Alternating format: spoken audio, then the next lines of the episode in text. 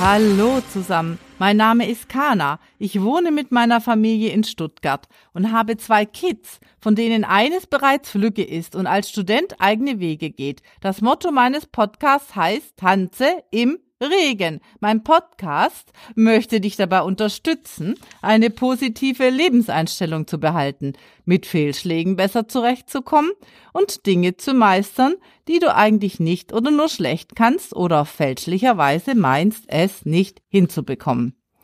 In dieser Episode geht es um Prokrastination, die berühmte Aufschieberitis, und warum wir Menschen alle dazu neigen und wie wir dem Abhilfe schaffen können.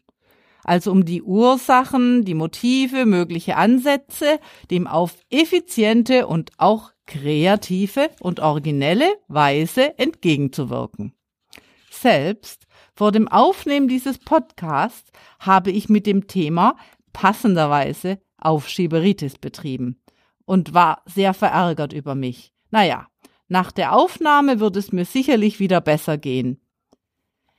Es ist eigentlich immer eine Mischung aus Wut auf sich selbst und Fluchtverhalten vor der Sache selbst, die es zu erledigen gibt.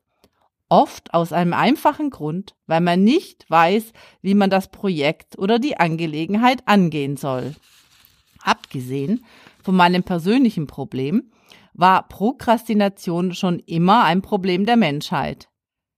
In einem sehr interessanten italienischen Artikel im Internet, den ich dir nachfolgend verlinke, habe ich vier mehr oder weniger gültige Kategorien bzw. Gründe für Prokrastination gefunden, die ich sehr einleuchtend finde. Die erste Kategorie ist die offensichtlichste und auch die bekannteste: der Mangel an Vergnügen und die Abwesenheit von Sinn für einen selbst. Die Aufgabe, die du zu erledigen hast, steht in keinem Zusammenhang mit deinem Wunsch, also schiebst du sie auf. Das kommt dir sicherlich bekannt vor. Oder aber die Vorteile, die du gewinnst, wiegen die unerträglichen Unannehmlichkeiten, die mit bestimmten Aufgaben verbunden sind, nicht auf. Oft ist die Erwartung einer zukünftigen Freude oder Befriedigung, die eintritt, wenn die Mission erfüllt ist, nicht motivierend genug, wenn die Abfolge der zuvor dazu notwendigen Handlungen unangenehm ist. Ein weiterer Aspekt ist die klassische Überlegung: Warum müssen wir diese Dinge tun? Ich mag sie überhaupt nicht tun. Diese Frage kann entweder strategisch oder gar existenziell sein. Wenn wir uns selbst davon überzeugen, dass wir etwas tun müssen, aber nicht die Gelegenheit oder die Möglichkeit haben, bestimmte Aufgaben mit einem Warum zu verknüpfen, ist es einfach sehr leicht, die gesamte Handlungskette zu sabotieren oder aufzuschieben. Die Sinnfrage und das Warum sind also für uns Menschen essentiell. Ja, damit verrate ich dir wahrscheinlich nichts Neues. Also die Konfrontation mit der Idee des Handelns führt einfach zu, zu den psychologischen Phänomenen wie Angst, Wut, Traurigkeit und Unsicherheit, die oft mit dem Auftrag oder der Aufgabe zusammenhängen, die zu erfüllen ist, die zu erfüllen ist. Also Ausweichen ist eben eine weitere Methode, die wir oft anwenden, wenn wir uns der Aufgabe nicht gewachsen fühlen oder wenn sie Gefühle in uns auslöst, die wir eigentlich nicht wollen. In Sachen Steuer praktiziere ich jedes Jahr diese Methode aufs Neue und in Vollendung. Leider. Irgendwie wird unser Selbstvertrauen durch die Aufgabe, die wir erledigen sollten, stark beeinträchtigt. Vor allem durch die Folgen, die dies auf das Selbstwertgefühl haben kann und mit großer Wahrscheinlichkeit auch haben wird. An diesem Punkt nimmt der psychologische Druck zu. Wir zögern, um Stress und unangenehme Gefühle zu vermeiden, die mehr mit uns selbst zu tun haben, als mit der tatsächlichen Schwierigkeit oder Unannehmlichkeit der Arbeit oder Aufgabe. Prokrastination ist leicht zu rechtfertigen, wenn man sich sekundären oder anderen Aufgaben widmet. Das Erfinden von angeblichen Notfällen oder falschen Prioritäten sind ebenfalls beliebte Methoden. Eines meiner Kinder ging einmal so weit, sogar die verhassteste aller Tätigkeiten, sein Zimmer aufzuräumen, durchzuführen, nur um nicht mit dem Lernen für das Abitur anfangen zu müssen. Die dritte Kategorie ist die Prokrastination aus Gründen des Perfektionismus. Auch hier ist das Hinausschieben eine Folge des psychologischen Drucks aufgrund eines vorgegebenen Qualitätsniveaus, das wir unbedingt erreichen müssen. Wenn es nicht perfekt ist, mache ich es nicht. Leider verbirgt sich hinter dieser Form der Prokrastination, die auf den ersten Blick wie ein klassisches Ich liebe es, Dinge richtig zu machen, aussieht, ein tieferes inneres Unsicherheitsproblem. Davon, wie wir uns selbst wahrnehmen.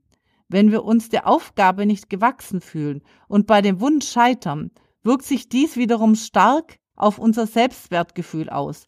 Hier finde ich mich, hier finde ich mich leider ganz und gar wieder. Vielleicht geht es dir auch so.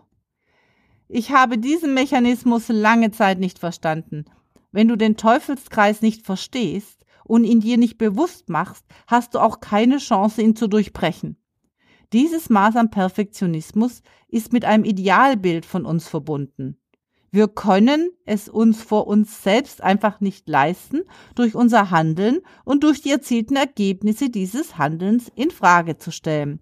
Die Prokrastination dient bei dieser Veranlagung dazu, eine Überprüfung unserer Fähigkeiten zu vermeiden oder noch schlimmer, eine Definition zu vermeiden, die viel mehr als eine Definition zu vermeiden, die die viel mehr ähm, als Menschen, die definiert praktisch, wie, wie viel wir als Menschen insgesamt wert sind, basierend auf den Ergebnissen unseres Handelns.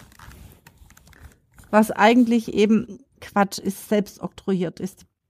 So kann diese Aufgabe, die ein gewisses Niveau hat und bei der die Möglichkeit eines Misserfolgs oder schlechtes, schlechten Ergebnisses besteht, das Selbstwertgefühl stark beeinträchtigen. Folglich ist es besser zu vermeiden und aufzuschieben. Desorganisation und fehlende Prioritäten sind der vierte Grund für Prokrastination.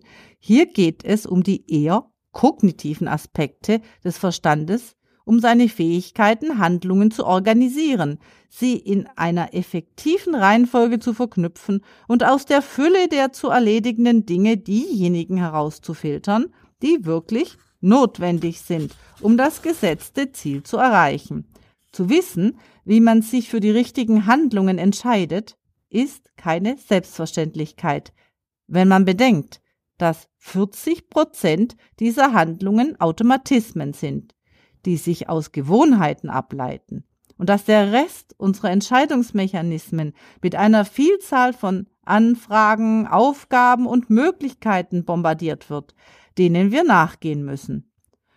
Folglich kann der Mangel an Organisation, an der Entscheidung, was vorher und was nachher zu tun ist, wie es zu tun ist und wann, zu einer Lähmung und zu einem permanenten Zaudern führen.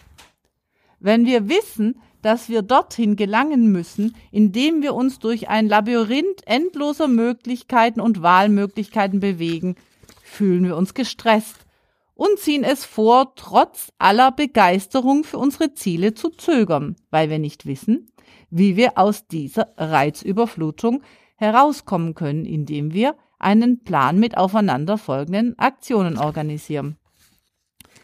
In diesem inneren Dilemma abzuhelfen, haben sich die Menschen in den vergangenen Jahrhunderten viele Tricks und Vorschläge einfallen lassen. Insbesondere berühmte Schriftsteller haben oft seltsame Angewohnheiten, um literarische Meisterwerke und Bestseller zu schaffen.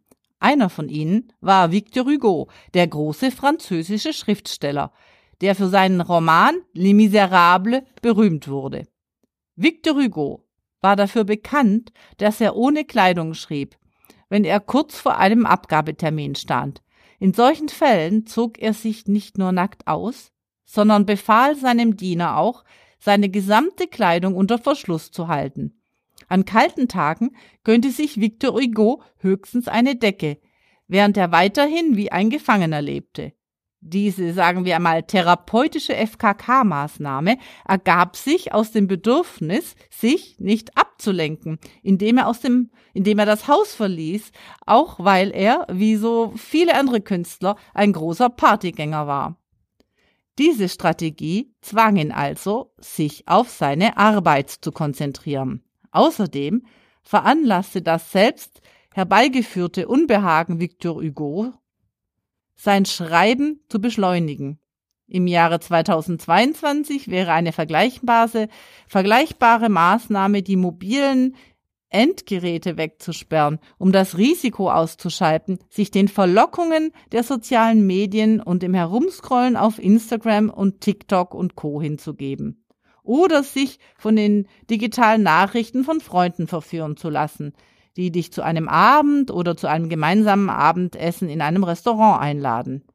In diesem Fall bleibt jedoch das Problem zu lösen, wem man den Schlüssel zu dem Ort anvertrauen kann, an dem sich die digitalen Teufelsgeräte befinden, an dem man sie verbannt hat, wenn man keinen Bediensteten hat, seiner Mama oder gar dem Chef eines seiner Lieblingscafés nebenan. Eine weitere innovative Idee, die den Kreativen von heute helfen kann, ihre Termine einzuhalten, ist das erste Anti-Prokrastinations-Café in Tokio, Japan, das im vergangenen April im Jahre zweitausendzweiundzwanzig eröffnet wurde. Der Besitzer des Cafés, Herr Kawai, achtet darauf, dass alle ihre Arbeit beenden, obwohl einige Leute über die offizielle Öffnungszeit hinausbleiben. Die Verpflichtung zu einer bestimmten Schreibaufgabe ist eine Zulassungsbedingung, ebenso wie die Einsicht, dass es nicht unter keinen Umständen in Frage kommt, aufzugeben, bevor die Aufgabe nicht erledigt ist. Das Café berechnet hundertfünfzig japanische Yen, ich denke, das sind umgerechnet eins Komma fünfzehn U S-Dollar, für die ersten dreißig Minuten und dreißig Yen nach einer Stunde. Die gemütliche Cafeteria besitzt zehn Sitzplätze und bietet unbegrenzt nachgefüllten Kaffee, Tee zur Selbstbedienung, Hochgeschwindigkeits-W L A N, Dockingports und Hochstühle. Das finde ich auch noch interessant, die das Schlummern und Einnicken verhindern oder zumindest verhindern sollen. Ja, abschließend muss ich zugeben, dass auch ich wieder einmal Opfer der Prokrastination wurde, der berühmten Aufschieberitis, als ich diesen Podcast schnell fertigstellen wollte. Ich finde daher, dass man zunächst ein Bewusstsein für seine persönliche Art, seine persönliche Art der Prokrastination entwickeln muss. Du musst wissen, was für ein Mensch, was für ein Typ Zauderer du bist und mit diesem Bewusstsein dagegen ankämpfen. In meinem persönlichen Fall, ja, in meinem persönlichen Fall ist die Hauptursache mein Perfektionismus. Ja, wie bereits erwähnt, äh, und der italienische Blogartikel von Armando Elle, den ich dir unten verlinke in den Shownotes, war für mich augenöffnend. Bis vor kurzem sah ich keinen Zusammenhang zwischen Prokrastination und dem selbst auferlegten Anspruch, perfektionistische Ergebnisse zu liefern.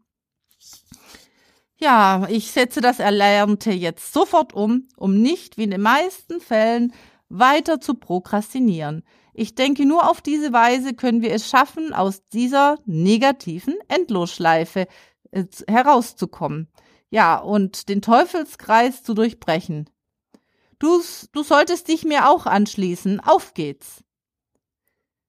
In meinem nächsten Podcast geht es um Achtsamkeit, Mindfulness im Englischen, warum dies so wichtig ist und was man genau darunter versteht. Ich freue mich über Kritik und Lob oder auch über neue Ideen, über die, über die du gerne eine Episode von Tanz im Regen hören würdest. Gerne kannst du mir unter meinem Instagram-Account khana_3 oder auch unter meiner E-Mail-Adresse eine Nachricht schreiben. Diese Information verlinke ich ebenfalls in den Shownotes zu dieser Episode. In der Zwischenzeit wünsche ich dir einen schönen Tag, eine bezaubernde Woche und ein erholsames und/oder ereignisreiches Wochenende, was dir lieber ist. Und denke daran, bleibe immer, bleibe immer positiv, auch wenn nicht immer alles glatt geht. Und lerne im Regen zu tanzen. Tschüss und bis zum nächsten Mal, deine Khana.